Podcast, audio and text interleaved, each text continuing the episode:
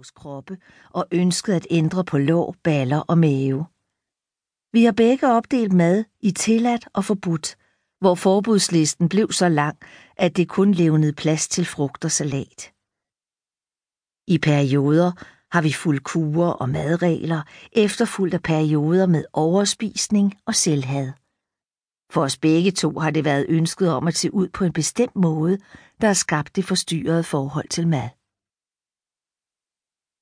Marie Jeg havde en veninde, der havde en virkelig flot røv i et par jeans. Og jeg kan huske, at jeg tænkte, at hvis bare jeg tabte mig lidt mere, så ville jeg se ud på samme måde. Så jeg udelukkede hvede og sukker fra min kost og skar ned på kalorierne. Det virkede, og jeg tabte mig. Men jeg kan huske den der bidende sult og den lave energi, der var konsekvensen ved at spise så lidt. Og så kan jeg huske, at den restriktive periode ophørte bræt ved den første bid af den forbudte mad, og ind røg rå mængder af både boller med smør og slik. Vi siger ikke, at du skal opgive at få en krop, som du er glad for, og som du godt kan lide at klæde på og bruge. Tværtimod. At få et afslappet forhold til krop og mad er ikke ens betydende med at tage på. At få et afslappet forhold til din krop og til den mad, du spiser, betyder, at du lærer at vælge den mad, du har brug for og lyst til, og droppe mærkelige regler og selvpineri. Hvis du eller nogen, du kender, har en alvorlig sundhedsskadelig spiseforstyrrelse, som bulimi eller anoreksi, så synes vi, at du skal søge professionel hjælp. De spiseforstyrrelser giver for alvorlige skader til, at du skal takle dem selv. Men hvis du er en af de utallige kvinder i den vestlige verden, der tænker på din vægt som det første om morgenen, som ved, hvor mange kalorier der er i en croissant, og som anser det for at være en dyd at sige nej til et stykke lavkage til en fødselsdag, men som ikke har et sundhedsskadeligt forhold til mad, så er der rigtig meget, du kan gøre selv, eller sammen med en madmentor. Vi ved, at det er muligt at give dig selv et godt forhold til krop og mad.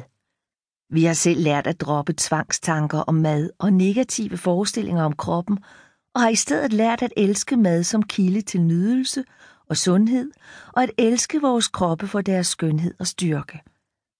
Denne bog er til alle jer, der gerne vil lære det samme. Sofia Manning og Marie Stenberger Kapitel 1 Hvordan er dit forhold til mad? Hvordan er dit forhold til mad? Er det naturligt, ubesværet og nydelsesfyldt? Eller er det fyldt med bekymringer, dårlig samvittighed og hemmelige affærer med køleskabet?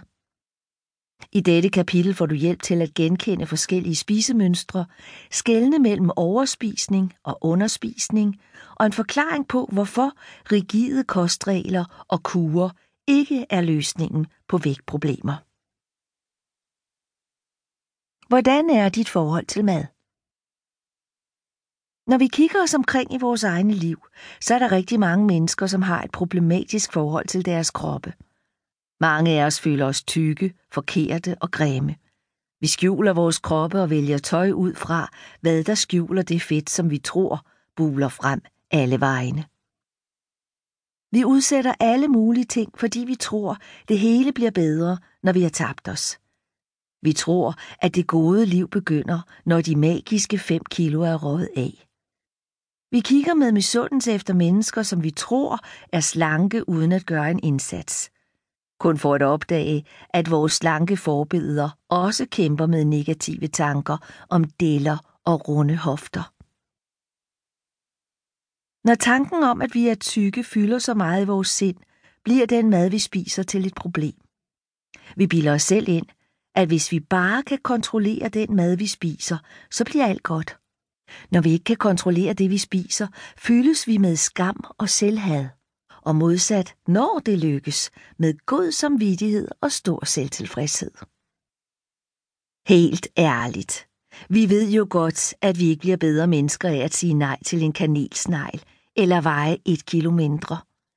Lykken findes ikke i et tal på en badevægt. Overspiser og underspiser du. Det er ret normalt at have et under